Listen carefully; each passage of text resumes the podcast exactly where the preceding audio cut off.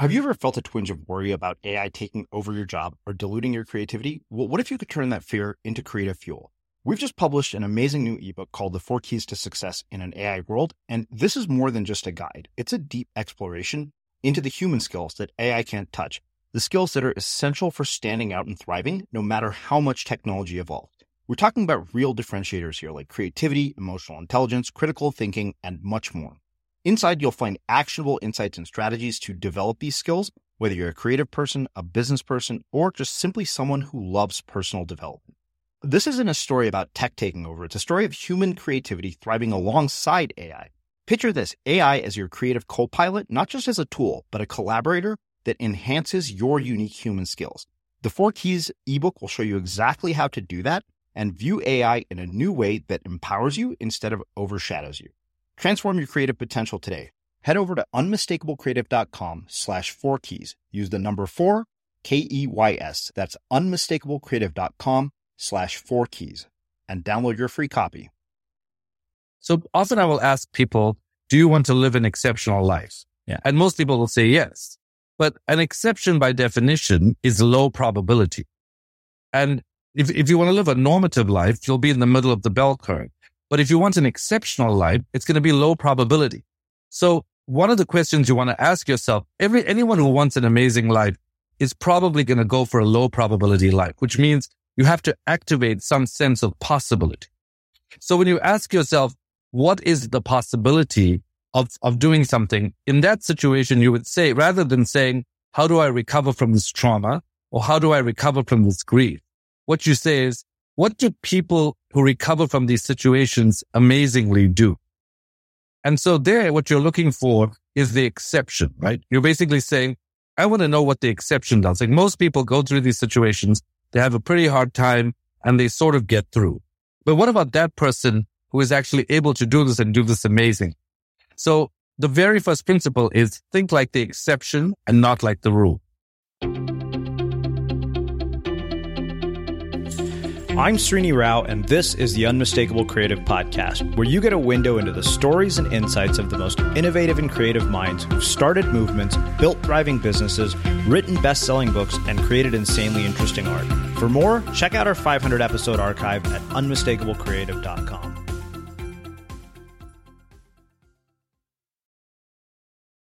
Srini, welcome to the Unmistakable Creative. Thanks so much for taking the time to join us.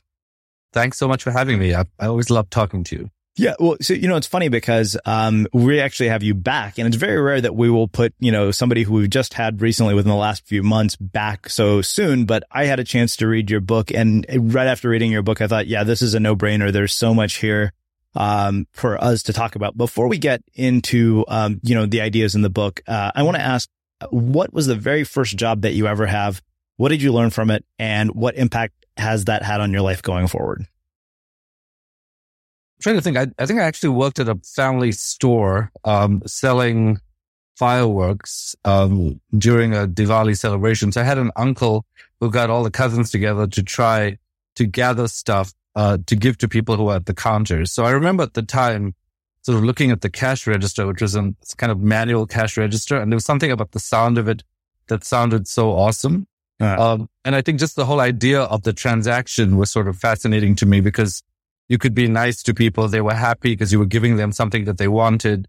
And then they gave you money in exchange for that. I think, I don't think I had that profound a thought at the time. Sure. I didn't think at the time, you know, it was so, so weird as a child. Every time I did anything, I actually thought I wanted to do it. Like I thought I wanted to be an infant class teacher when I was at that stage. And at that point, I was like, wow, this would be really great to be a shopkeeper. It would be like really amazing. People come, they get really happy. So I think one of the things in retrospect, as you asked me this, is that I think to the extent that you can get engaged in something, you can really enjoy it maximally. Mm-hmm.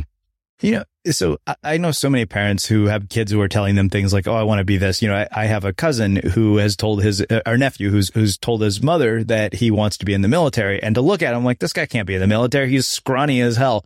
I'm just curious, you know, when parents are dealing with kids who are saying, you know, that they want to be these things, things that seem, you know, really out there, what would you say to them? I think I would say that it's important to explore that because yeah. I think whether or not they are capable of doing that why not try to understand what's underneath that? And what, when you explore that, when you explore that, you might actually come to some kind of understanding about what's fueling that. So, for example, if somebody wanted to be in the military and they were really not physically disposed to being in the military, you know, they might be able to be in the military as a doctor, uh-huh. or they might be able to make military movies. You know, there's a school that I particularly love um, called Brightworks, which is in San Francisco, uh, that that actually has this kind of education where they they choose themes like nails, and one person will make a chair, and the other person will write a screenplay about nails. So you know, the whole idea of of tinkering around with an idea is something that's close to my heart. And so I feel like the first response is let's explore this. Let's see what's in this. What's making you want to do that? Yeah. You know, I, I remember the Brightworks part very distinctly because, uh, you know, I, have always had questions about education, especially for people who, uh, you know, work within our education system or people like you. Uh, so, so I'm curious, you know, why do you think it is that we have not made uh, the changes and the transitions in our education system for sort of the world that we're headed to and, and this world in which we tinker because you know it, it seems like it, it, we're, we're we're still living by this very standardized model of you know memorize information and regurgitate it on tests in order to get good grades yeah i i think in part because there's something about that whole system that seems like it's very exploratory mm-hmm. and i think exploration creates some sense of uncertainty and i think uncertainty makes the brain sort of feel like there's going to be doom and gloom. Like 75% of people mispredict when bad things are going to happen under uncertain conditions. So I think to a large extent, uncertainty keeps us from that. But I also think part of the reason we haven't really explored education differently is that we're caught up in these old models. And even though our brain is wired for change, the brain doesn't really like to change. And so I think to a large extent, this is also about resistance to change and not wanting to be in this unfamiliar space, which I think is really too bad because whether you like it or not, the world is becoming increasingly unfamiliar as things begin to change, as artificial intelligence begins to, to move into the workplace, as technology basically starts to transform our work environment. So my feeling is that the people who will win are the people who are most adaptive and learning the competencies related to adaptation is really where it's at. Mm-hmm. so this feeling of uncertainty, you know, I, I, I know that I wrestle with it on a daily basis as somebody who's a business owner and entrepreneur. Like I know there are some months that are good. Sometimes I don't know if a month is going to be bad. Um, I'm curious how a person, uh, navigate, adjust to being able to navigate life with uncertainty. Are there things that we can do so that our brain doesn't go into this sort of freak out mode when we, when we encounter uncertainty? Yeah, I think, I mean, I think there are a couple things you can do. The first thing is you can actually set particular times or particular things in your life that are not uncertain. So to a large extent, for certain people who have entrepreneurial lives, the stability in their relationships provides the certainty that they want. Or for other people, relationships may be just complete hell. And so for them, just going to the gym, you know, X times a week, maybe the certainty that they want. So I think the first thing would be set aside a certain amount of time for that certainty. I think the second thing is since you know that the brain is biased and that 75% of the time, the brain is actually going to tell you that something bad, something bad is going to happen when in fact all it means is you don't know. Learning to use self-talk to reframe that. The moment you start to have this freak out, if you say, okay, I know my brain is in bias mode and that's because the conflict detector and the disgust center and the gut feeling detector are all activated. And if you just say to yourself, well, okay, I'm just going to go back into neutral, which is uncertainty means I don't know. It doesn't mean something bad is going to happen. I think that kind of self talk can really help. Mm-hmm. But I think the third piece just try to consider is what is this going with the flow idea? And to what extent can going with the flow serve me? And, you know, it relates to the first question you asked about the child and the parent. And what do you say to a child who wants to do something? One of the big things uh, that I think is important is what I call possibility thinking. Mm-hmm. And possibility thinking essentially means that rather than telling your brain that something is just not possible because you're limited, you ask yourself, how can I make this possible?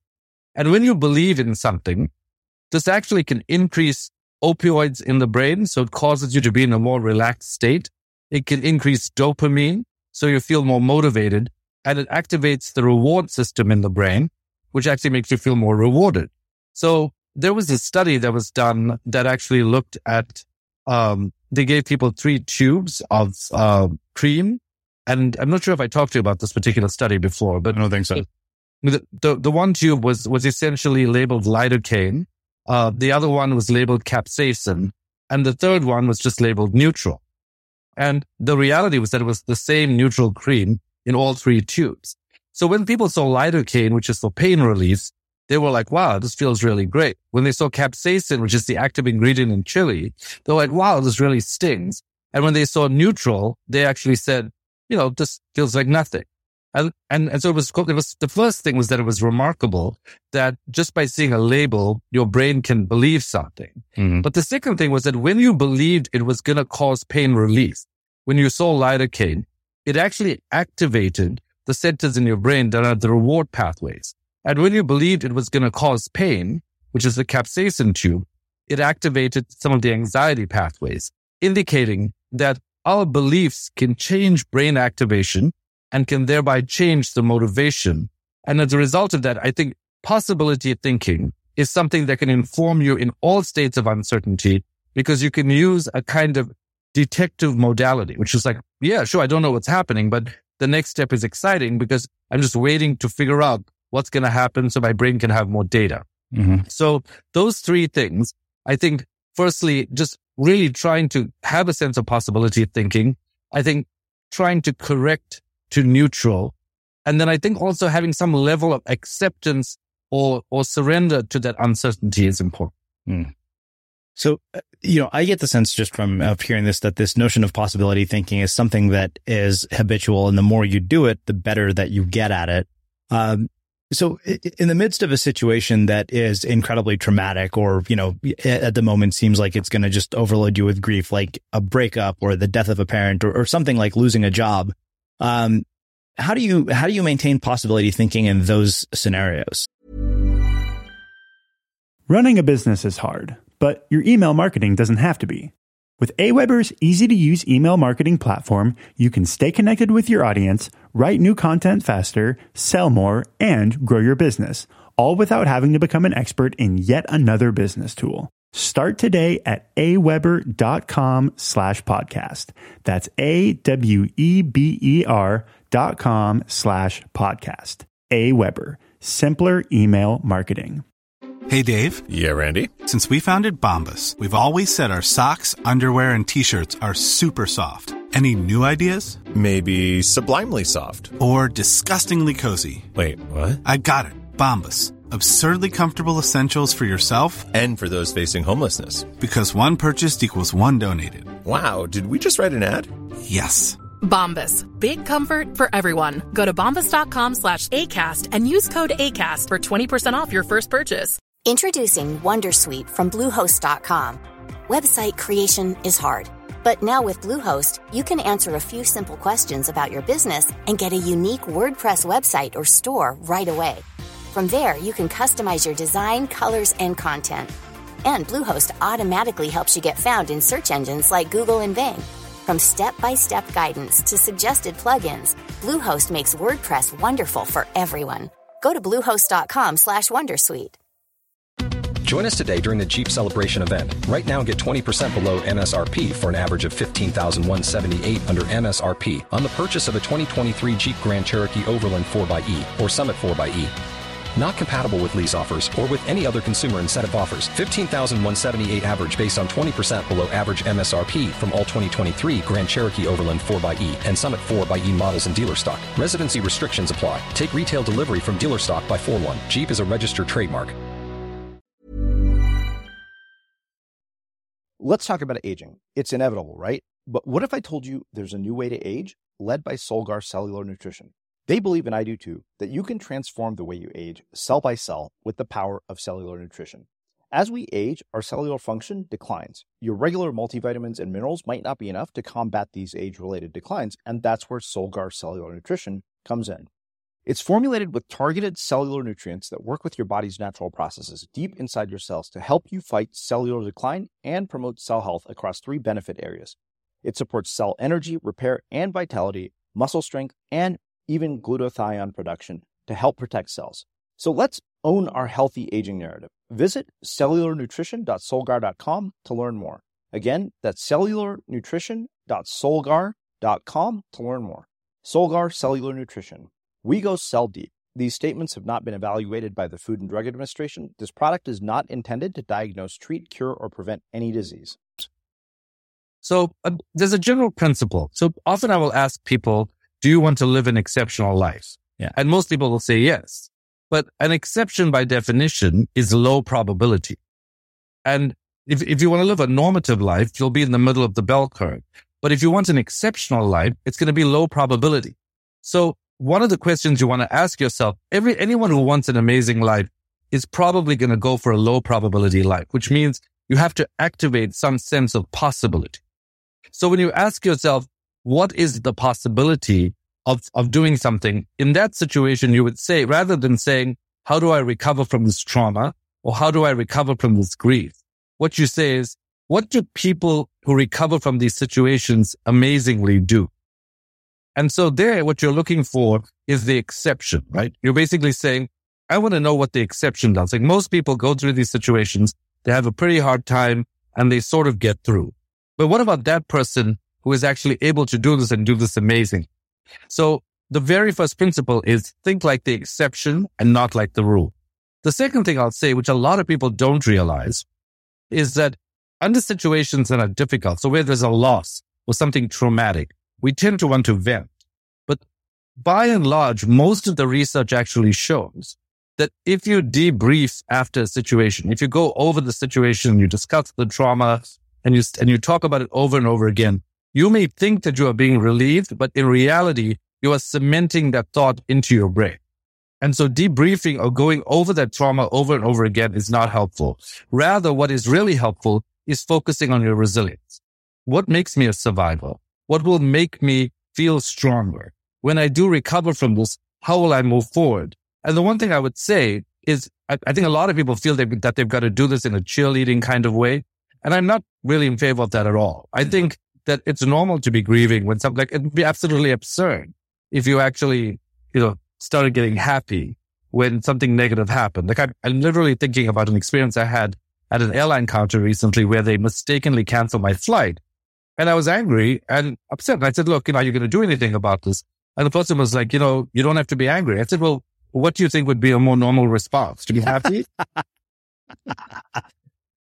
you know, and he, and he looked at me and he looked at me sort of surprised. I said, well, it's just, you know, somehow you live in the sterilized world where you feel like all anger is bad or inappropriate. But I would think, you would think I was insane if I was like, wow, I'm so happy you canceled my flight. Thank you so much. Like, so I feel like to a certain extent, if there's a trauma, accept the fact that you're going to go through a phase, touch base with yourself.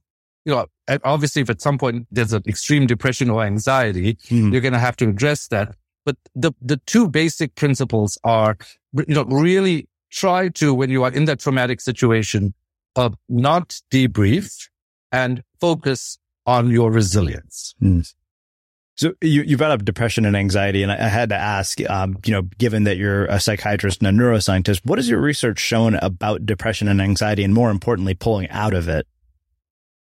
Well, you know, I, I think depression and anxiety depends a little bit on the extent of the depression and, and what's causing the depression. So I would say by and large, there are biological causes, there are psychological causes and social causes. So there are actual illnesses, things, certain tumors, certain thyroid diseases, certain heart conditions that can lead to all of these things. So whenever anybody comes to me with any of those things, I first make sure that they have a proper medical examination to exclude any of those medical things that are easily treatable. And once those things are excluded, then you go on to thinking about psychological sort of ideas around this. And I think my philosophy around this is, is, you know, over the years has grown to where, where I used to direct the anxiety disorder center at McLean Hospital at Harvard. And I started out feeling like, you know, really empowered about the fact that I could treat anxiety because I was like, wow, this is really cool. All I have to do is use a benzo and an SSRI and people's anxiety goes away. You know, I feel good. They feel, everybody feels good. But I realized after a while that there were certain situations in which I was medicating out the transcendence, that certain kinds of anxiety, certain kinds of stress can actually be helpful. We call this eustress and in which is EU stress. And so when, when there's eustress rather than distress, you want to encourage it. And so over time, I recognized that none of these things, depression or anxiety, are all good or all bad. You really have to look at the context in which they're occurring and you have to look at what they're doing for the person. So in an entrepreneur, for example, an entrepreneur was like, you know, I'm totally calm every day. I don't think about it. It would make me wonder, like, what kind of risks, you know, is this person taking? And, and, and to what extent can this anxiety, can we channel this anxiety so that they increase their strategic speed? You know, a little bit like a tailwind. Mm. Uh, so I, I wouldn't want to completely remove that, but I think when depression or anxiety cause sort of huge obstacles in social functioning, in occupational functioning at work, that's when you want to start to sort of figure that out and, and give people choices that range all the way from medications to cognitive therapy and also to, you know, psychodynamic therapy. And there are lots of, of, alternative ways of, of, managing those, those uh, conditions as well. Yeah. Well, let's do this. Let's get into um, the ideas uh, into the book. You know, it, eh, one of the things that really struck me was this notion of of the subtitle "Unlock the Power of the Unfocused Mind," and you know that struck me as really odd, given that I'm writing a book about creative habits, talking a lot about focus and flow. And you know, we've spent a great deal of time in the modern world writing up life hacks, productivity hacks, and building all sorts of tools to you know avoid distraction. Um, so, you know, what, what prompted this notion of unlocking the power of the unfocused mind? Well, you know, for a lot of people who I've seen in my practice, uh, what I see is that there are a ton of people, both in my, in my corporate work and with people who are, who I've been seeing for a long time as patients. They, they have goals and, and just because you write out a goal and you have a strategy doesn't actually guarantee that you're going to get to that goal. And so it started to occur to me that we were oversimplifying something about the way in which the brain worked. And the more I learned about the brain, the more I recognized that both focus and unfocus work together in the brain to get people to their goals. Now, people may say, well, what exactly do you mean by that? And just to answer your question literally, uh, the reason I wanted to write this book was because I sat down with my agent and said, I want you to talk for one hour nonstop and I want to see what you're thinking about. And then we can figure out what the topic of your book should be. And I was like, well, you know, I did a lot of things. I trained as a doctor, as a brain scientist. I'm a musician. I also work in biotechnology. I'm now starting a technology arm of the company. And all of this is working and it's happening. And she said, well, it sounds like the stuff is working for you. And to most people, it would sound overwhelming, but you would seem to just be going with the flow or taking it in your stride. And I said, yeah, I am. She said, well, why don't you start writing about this so you can help people? Because it sounds like most people do have a lot of diverse interests but they're intimidated by their own complexity. And it was that particular idea that I feel that most human beings are compromising their lives by oversimplifying their lives and that by denying their complexity, they're not able to tap into the richest parts of their beings. That's actually what prompted me to want to write that book. And just to make the med- to make that a little simpler, I believe strategies are absolutely important. Like I believe that in order to complete something, you do need a strategy. But the strategy is more like a plant and that that plant has to have its roots in something so that it can grow. And in the brain, what we know is that somewhere between 90 and 98% of mental activity is unconscious. So if there's that much unconscious activity, and we know that at rest, 20% of the energy of, of, of the body is being used by this kind of almost silent part of the brain, by the unconscious shuttling around memories and shut and making new associations, shouldn't we learn how to hone that part of the brain because it's so much of the brain so that the soil in which those, those plants of strategy grow is, are, is actually strong enough to be able to hold those roots. So when there are blocks in the unconscious, it's a little bit like stopping the roots of your strategy from spreading. Or if there is, if there's a shaking of that soil, then your strategy becomes shaky. And I can tell you, every business person I've talked to who's managed to scale their company to either sell it to Google or to, you know, to do something so amazing and large with it, always talks about the fact that, that the real work that was done was not in the strategy and in the articulation of what the steps were, but in going to the very basis and the origins of why am I running this business? Who, who am I as a person? And how can I stabilize who I am so that this strategy can come from somewhere much deeper.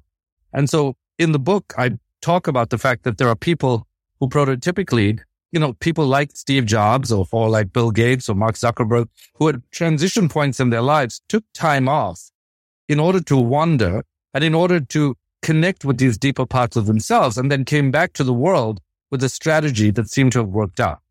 And when you engage your unfocused mind, you are essentially giving your brain permission to become much smarter so that it can make, so that it has the time and space to make associations that are new associations from which your strategy can grow. So while I think the focused mind is essential for strategy, I think that the un, that the unfocused mind is essential for the substrate in which that strategy is placed. Wow. Okay. So many questions come from this. Um, you know, so you mentioned the Steve Jobs and, and Mark Zuckerberg thing, and I, I knew about, you know, the taking time away. Um, I, I'm curious, uh, why is it, you know, this is also for very personal reasons. Why is it that, for example, I get some of my best ideas and my best insights from my time surfing at, in the ocean? Um, or why is it in particular that we seem to draw these kinds of breakthrough ideas when we're in nature? Yeah. So, um, so here's, here's, a, here's, here's a, I think a nice metaphor. I think that the breakthrough ideas are essentially new ideas and original ideas that come from a unique and novel recombination of material in your brain. So when your brain is simply focused, then metaphorically, you have a fork and the fork is picking up all the solid pieces of your identity. But when your brain is unfocused or in, in some kind of flow state, the default mode network, the DMN, or if you can't remember this, so think of it as the do mostly nothing network, invites a bunch of other silverware to the table. So all of a sudden you have a spoon that can pick up this delicious melange of flavors of your identity. You know, things like the smell of apple pie in the fall or the scent of your grandmother when you leaned over to kiss her. These are very important parts of identity that, that can, that can actually be scooped up by this uh, metaphoric spoon element. And then there are chopsticks, which basically connect ideas across the brain. So all of a sudden, in this unfocused state, you have a whole new set of silverware. In addition to the spoon, you have these chopsticks. And then, you know, depending on your diet, you have this marrow spoon or, or melon spoon that goes into all the nooks and crannies in your brain and picks up all these puzzle pieces and fragments that come together. So all of a sudden your identity goes from being fork based to being based on to, to being based on having a fork, a spoon, chopsticks, and a marrow spoon, all of which then create a much more complex picture of who you are and bring puzzle pieces to the fore that ordinary focus could not bring. So it's really the fact that this brain circuit does much harder work when you when you are in an unfocused state that that makes us want to do that. And in fact, I was just thinking about this today, and I was thinking about how people often, when they think about science, think about science as a very rational and sequential and logical process. And of course, there's a huge part of science that is that way. But many, many thinkers, uh, you know, like Kuhn, the philosopher, for example, would say that that actually the, the real revolutions in science came from very unfocused moments where people made these, these sudden connections and realizations. And so amazing things were discovered. And there are a ton of examples, you know, all the way from Velcro to Viagra, where, where people stumbled, stumbled across an idea because they made connections. And so I think that, that, that in general, when you are in a state that is promoting this unfocused brain circuit, you are stimulating a very different kind of intelligence that can allow you to be focused in a very different way. Hmm. So a couple of questions come from this. One, what is the difference between being unfocused and being distracted? Because I think there's a very big difference between my time in the water being unfocused and my time being distracted, twiddling with, you know, every app on my smartphone. The other thing is knowing this, why do we still have an eight hour workday that, you know, requires so many people to be in an office sitting in front of a computer? Here's a cool fact a crocodile can't stick out its tongue. Another cool fact you can get short term health insurance for a month or just under a year in some states.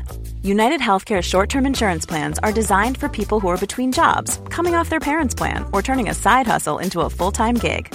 Underwritten by Golden Rule Insurance Company, they offer flexible, budget friendly coverage with access to a nationwide network of doctors and hospitals. Get more cool facts about United Healthcare short term plans at uh1.com.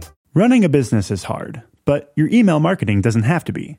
With Aweber's easy to use email marketing platform, you can stay connected with your audience, write new content faster, sell more, and grow your business, all without having to become an expert in yet another business tool. Start today at aweber.com slash podcast.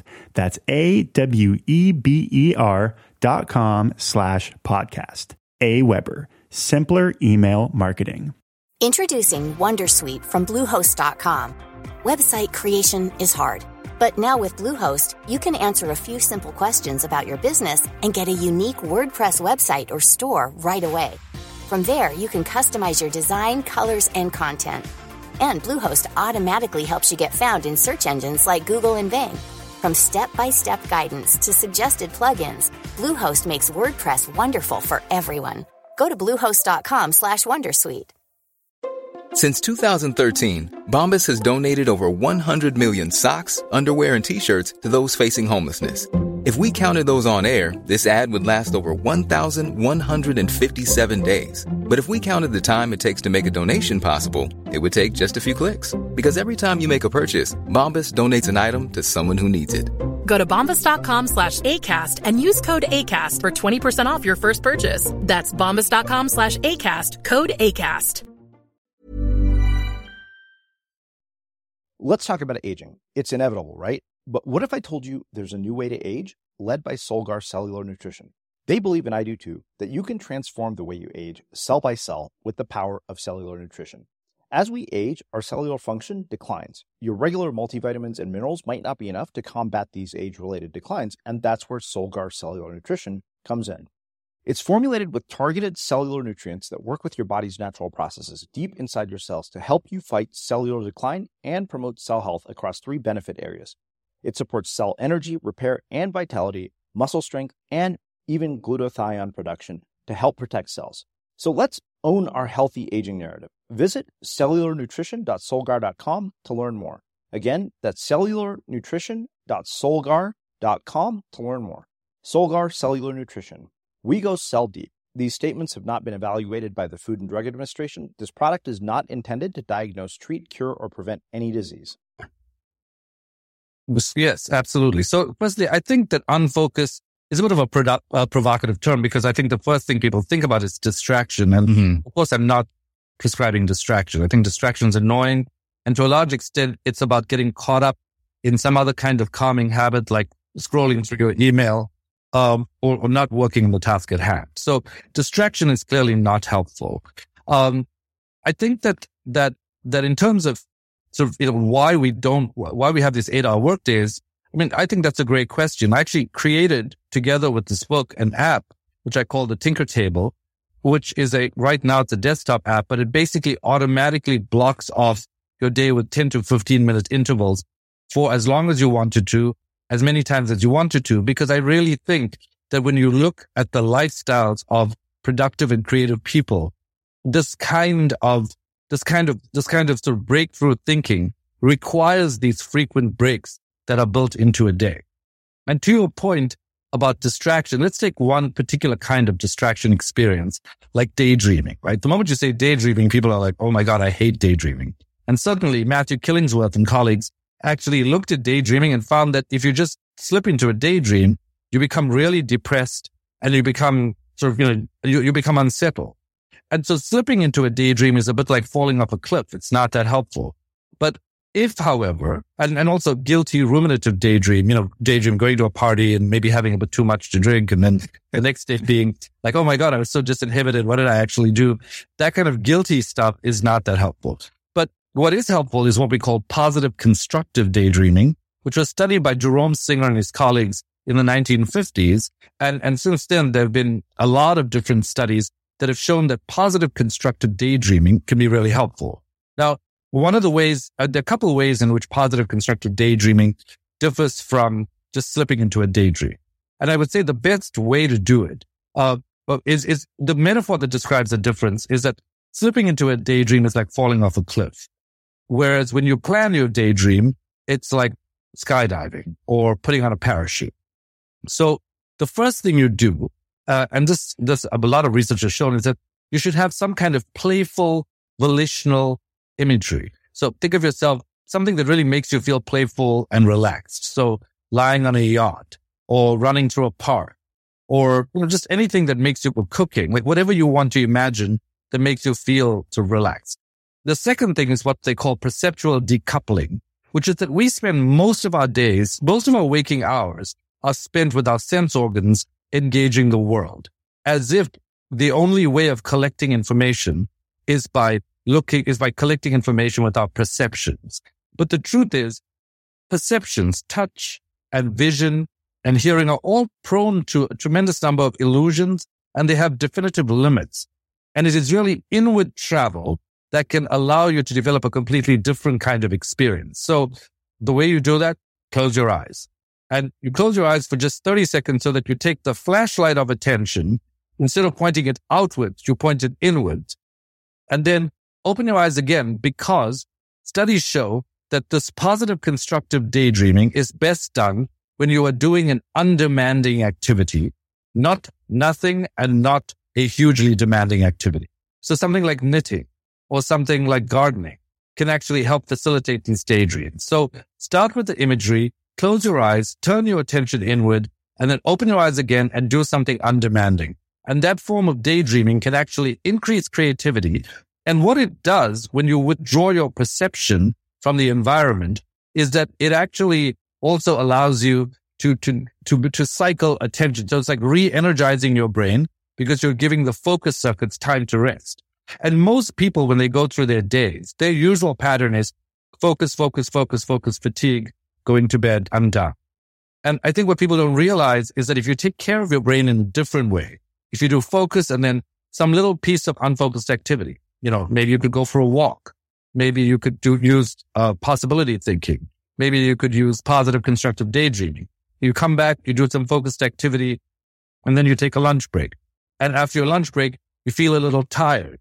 So you try something else. You maybe take a 10 minute nap for clarity or a 90 minute nap for creativity. And all of a sudden, your whole day, you're giving yourself a chance to work with a brain that is much more energized. Otherwise, your energy goes from high to low and you're still forcing your brain by the time you get to mid afternoon and you're really in a slump, you're still forcing this tired brain to work with something. Why not energize it in between so that the entire day you're working with an optimally energized brain? Mm. You know, it's interesting because I just published an article on Medium about how I managed to produce what I do despite having a, an incredibly short attention span. And a good amount of it was the fact that I've optimized the days based on what times of day I know my attention span is at its peak. Because for me, not all hours of the day are created equal. And I think not, you know, probably consciously, uh, you know, being aware of it, I've, I've done many of the things that you're talking about, which has allowed me right. to actually do all the things that I do. That makes total sense to me. Cause I, cause I think if you're in touch with that, then you know, you know, after lunch, I'm not going to be productive. So I'm not going to do that. Or at three o'clock, I'm going to feel like I need a cup of coffee. And actually studies show that in many instances, naps are even superior to coffee. So I think if you know your body well and you know your own sleep patterns well, you're much likely to be more productive. And then I, I will say as well that there is a, there's an element, as you were saying that, I was thinking about a, recent study that was done that looked at when you were saying your attention span was, your, your, your attention span was low. I was thinking you can even leverage that kind of distraction for having a particular, for having a particular job in life. Mm. So, you know, for example, um, a study that was done recently looked at adults and children and they gave them these shapes that they had to focus on and then they had to match it with other shapes later on. And what they found was that adults were much better at remembering how to match these things when they were asked to focus on something. But what, but when they were not asked to focus on something, the kids were actually superior at recollecting and at making this matching, telling us that, that children, when, when their minds are not fixed on a particular thing, their minds will wander. And when their minds wander, they collect information. So when someone tells me that they have a short attention span, my first thought is not like, oh, that's terrible.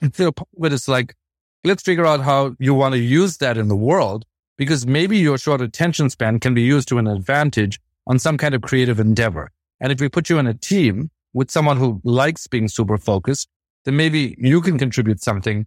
They can contribute something and together you can come up with an incredible, you can actually sort of execute on a very creative idea, uh, thereby using your, your inattentiveness to your advantage. And there have been studies that have shown that people with ADHD can be more creative as well. So I wouldn't throw that, I, I wouldn't throw the baby out with the bathwater there. Yeah. I mean, I noticed that, you know, uh, the one thing that it's forced me to do is, you know, when I do have the ability to focus, it's an intensity of focus that allows me to get far more done, you know, in less time than, you know, maybe somebody who doesn't have a short attention span.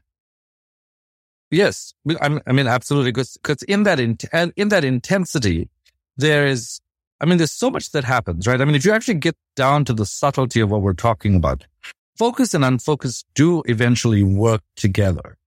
So I'm, I'm thinking about, uh, you know, just think about, uh, writing, right? I mean, first you start, you write and you're focusing on the idea, but the more you focus, the more you lose yourself in the idea. And the more you start to feel when you are actually lost in that idea is where you find that the idea comes to life.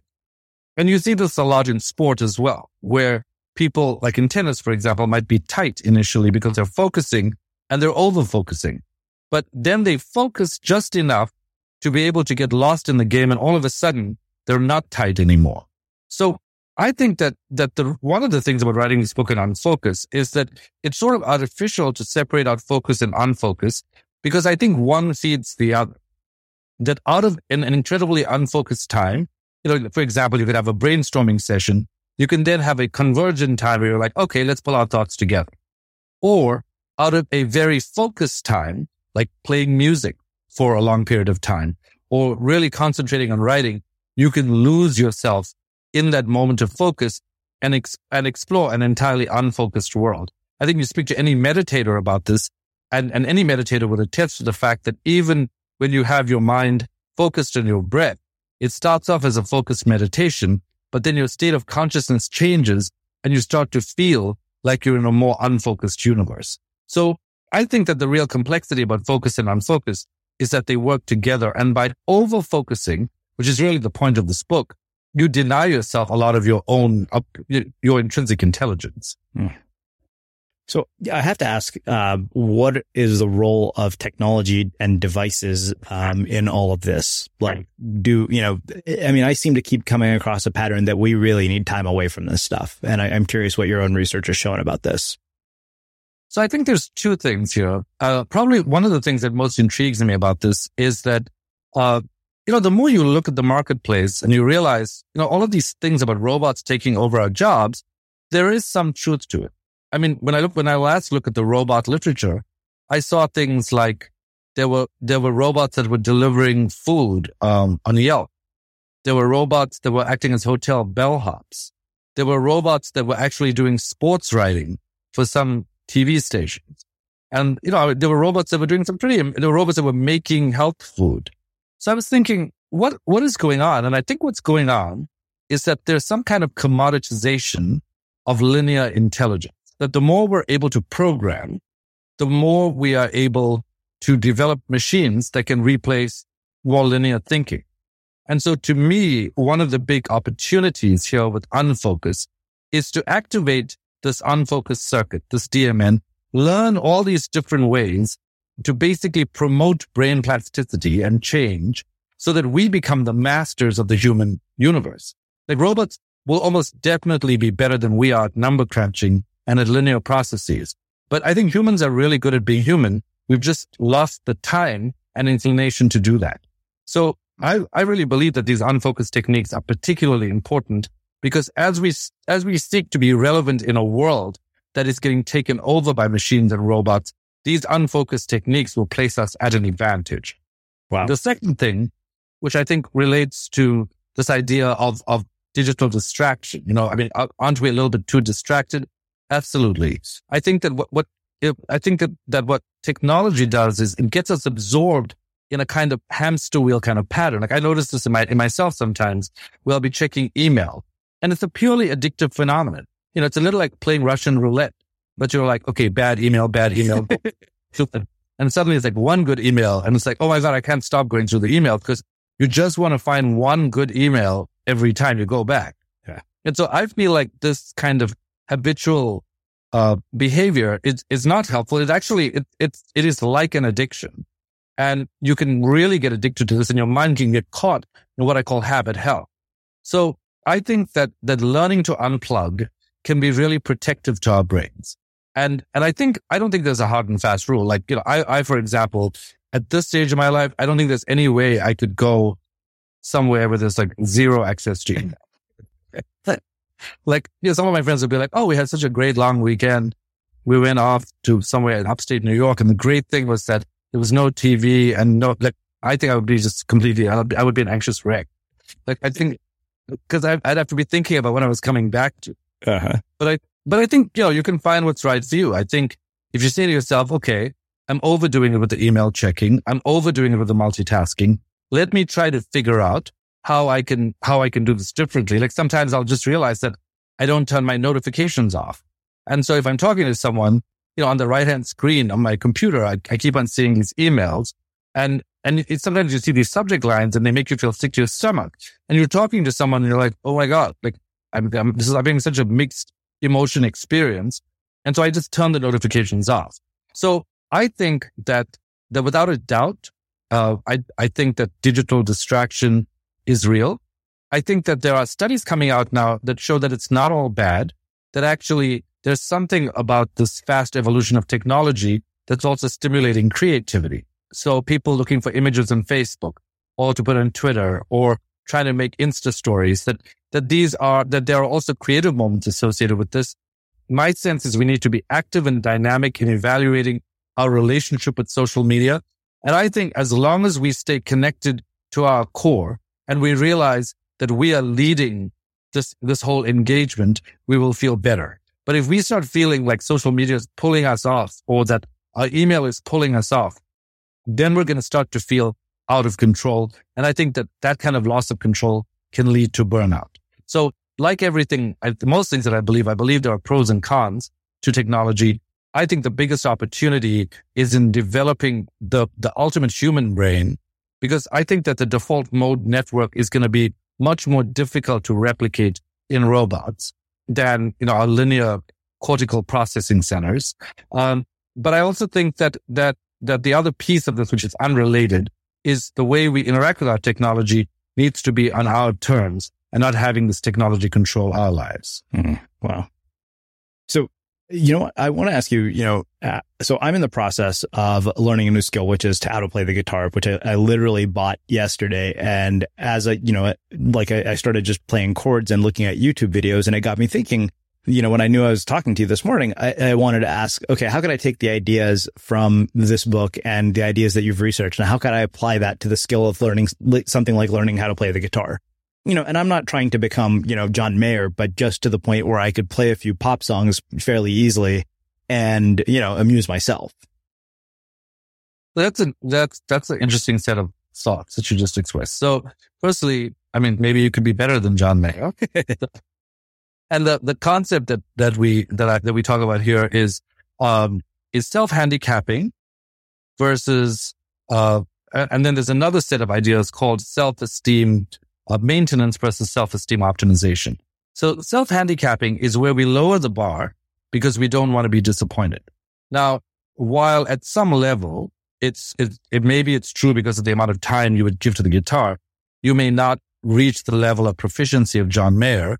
It's also true that it, if you actually allowed yourself to engage a more freakish side of you, it, you may actually suddenly surprise yourself. Mm-hmm. So is it possible? Is it likely? No. Is it possible? Sure. Yeah.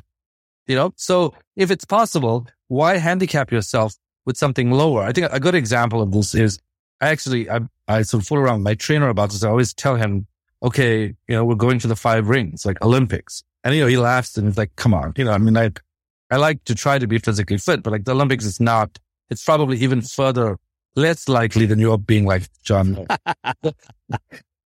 So he looks at me and I says, you know what? I don't like setting low goals. Like, I, and I don't mind if I don't reach these goals. Yeah. But if I don't have like some amazing goal, then like, what's the point? Like the, the only reason to have a, a lower goal is to not be disappointed. And all that a higher goal can do is inspire you to reach it. So as long as I'm aware of not wanting to hurt myself and I don't push myself beyond a particular point, why not have that higher goal? So that would be number one. I think number two, which is an interesting thing related to self handicapping, is that we, we live our, li- our lives in the self esteem maintenance mode. We do whatever we need to do to keep up, to keep our lives sort of, you know, level. But self esteem optimization, which is SEO for humans, is actually a, a state in which you can say, you know what, I want to play incredibly well. Now, let's go back to the essence of your question, which is what can I use of these techniques that can help me do this? Well, the first is possibility thinking, right? Possibility thinking would be, is it possible for me to play better than anyone's ever played with my circumstances? Yes. Because maybe you're not John Mayer, but in the range of people who can play like you, maybe there is something that you can do. You know, I think the second thing is, is reframing and, and refocusing. So the reframing would be, it's not about whether I want to play like John Mayer or not. It's about trying to see whatever your goal is. If your goal is to learn two songs in six months, then you'll learn two songs in six months.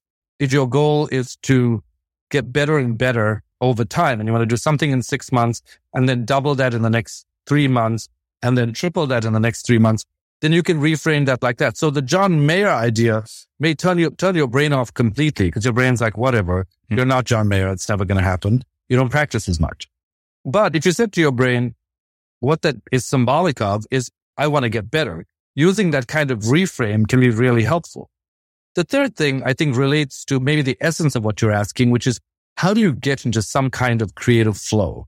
And I think that's a really beautiful example of both focus and unfocused working together. So I'm, I'm a trained musician and I, you know, I, I came from a very classical tradition. So I learned, you know, I learned the hard way, meaning, uh, and, and it's interesting because in, in, the UK, for example, there's a, so South Africa where I'm from, sort of has a, the technique that's similar to the UK, which is you learn all the painful scales first. And once you've done all of that, you can start to improvise. But there are teaching methods in America, which I think are pretty awesome, which are like, no, let's just start with the piece. And somebody who's more traditional would be like, that's impossible. First, you've got to learn the basics. But a lot of people who use this, this more American method have actually found that that's not necessary. You can indirectly learn the skills as you're learning how to play pieces. So I wouldn't limit that experience. I would say the idea is just to play.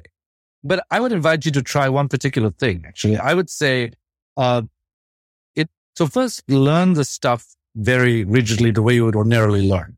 And then I would ask you to just play anything. Just like allow your fingers to move however they want to move.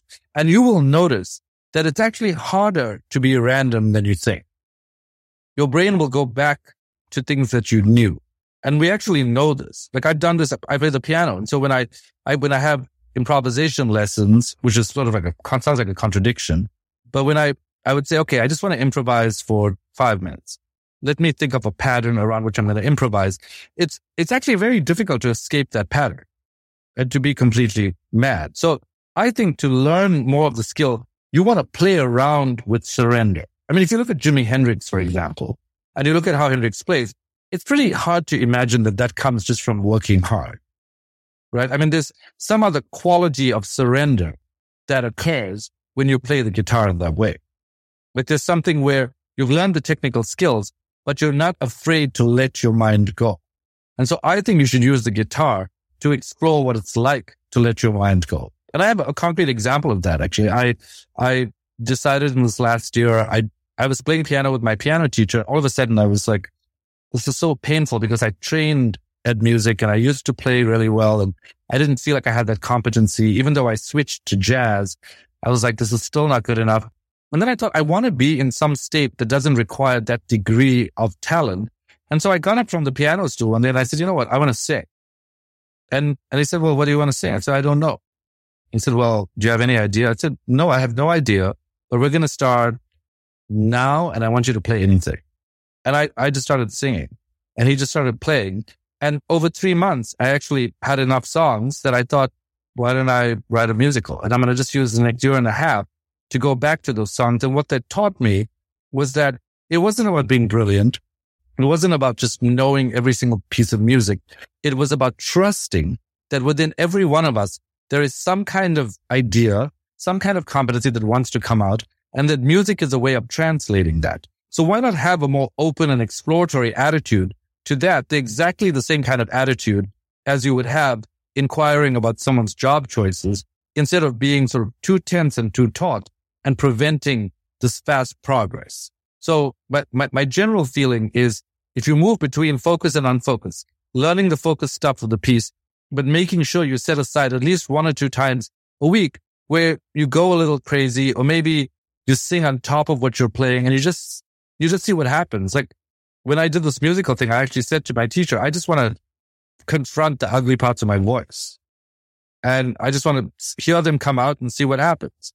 And that was kind of amazing to do that because you learn so much about yourself just by being curious and not holding yourself to some level of perfection. I always feel like excellence comes out when you explore and discover, and then you can repeat an originally learned pattern by yourself, as opposed to just following instruction, which makes it very difficult to liberate yourself to the state of excellence. Wow. Um, well, this has been mind blowing and profound as I, as I expected it would be. Uh, so I have one last question, which I know you've heard me ask since I've asked it to you before. It'd be interesting to see how you answer it, uh, six months later. What do you think it is that makes somebody or something unmistakable? I, I think to be unmistakable means that you are in possession of, of something that is original. And I think that probably the most amazing quality that exists in every human being is the capacity to change. And so I think what makes you unmistakable is when you have a, a fearless inclination to explore the next level of your own existence and where you use yourself as a barometer for that change so that you can feel your own evolution. Wow. Um, well, this has been amazing. Uh, where can people learn more about the book uh, and and your work? Uh, so my so my the book and work are, are both on my website, which is drsrini D R S R I N I P I L L A Y dot com, and the book Tinker Dabble Doodle Try.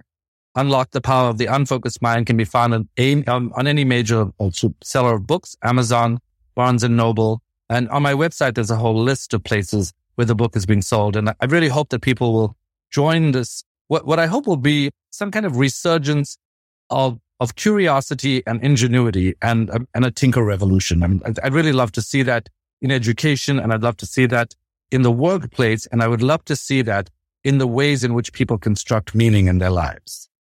Well, I think that makes a fitting end to our conversation. And for everybody listening, we will wrap the show with that. Have you ever felt a twinge of worry about AI taking over your job or diluting your creativity? Well, what if you could turn that fear into creative fuel? We've just published an amazing new ebook called The Four Keys to Success in an AI World. And this is more than just a guide, it's a deep exploration into the human skills that AI can't touch, the skills that are essential for standing out and thriving, no matter how much technology evolves. We're talking about real differentiators here like creativity, emotional intelligence, critical thinking, and much more. Inside, you'll find actionable insights and strategies to develop these skills, whether you're a creative person, a business person, or just simply someone who loves personal development. This isn't a story about tech taking over. It's a story of human creativity thriving alongside AI. Picture this AI as your creative co pilot, not just as a tool, but a collaborator that enhances your unique human skills. The Four Keys ebook will show you exactly how to do that and view AI in a new way that empowers you instead of overshadows you. Transform your creative potential today. Head over to unmistakablecreative.com slash four keys. Use the number four, K E Y S. That's unmistakablecreative.com slash four keys and download your free copy.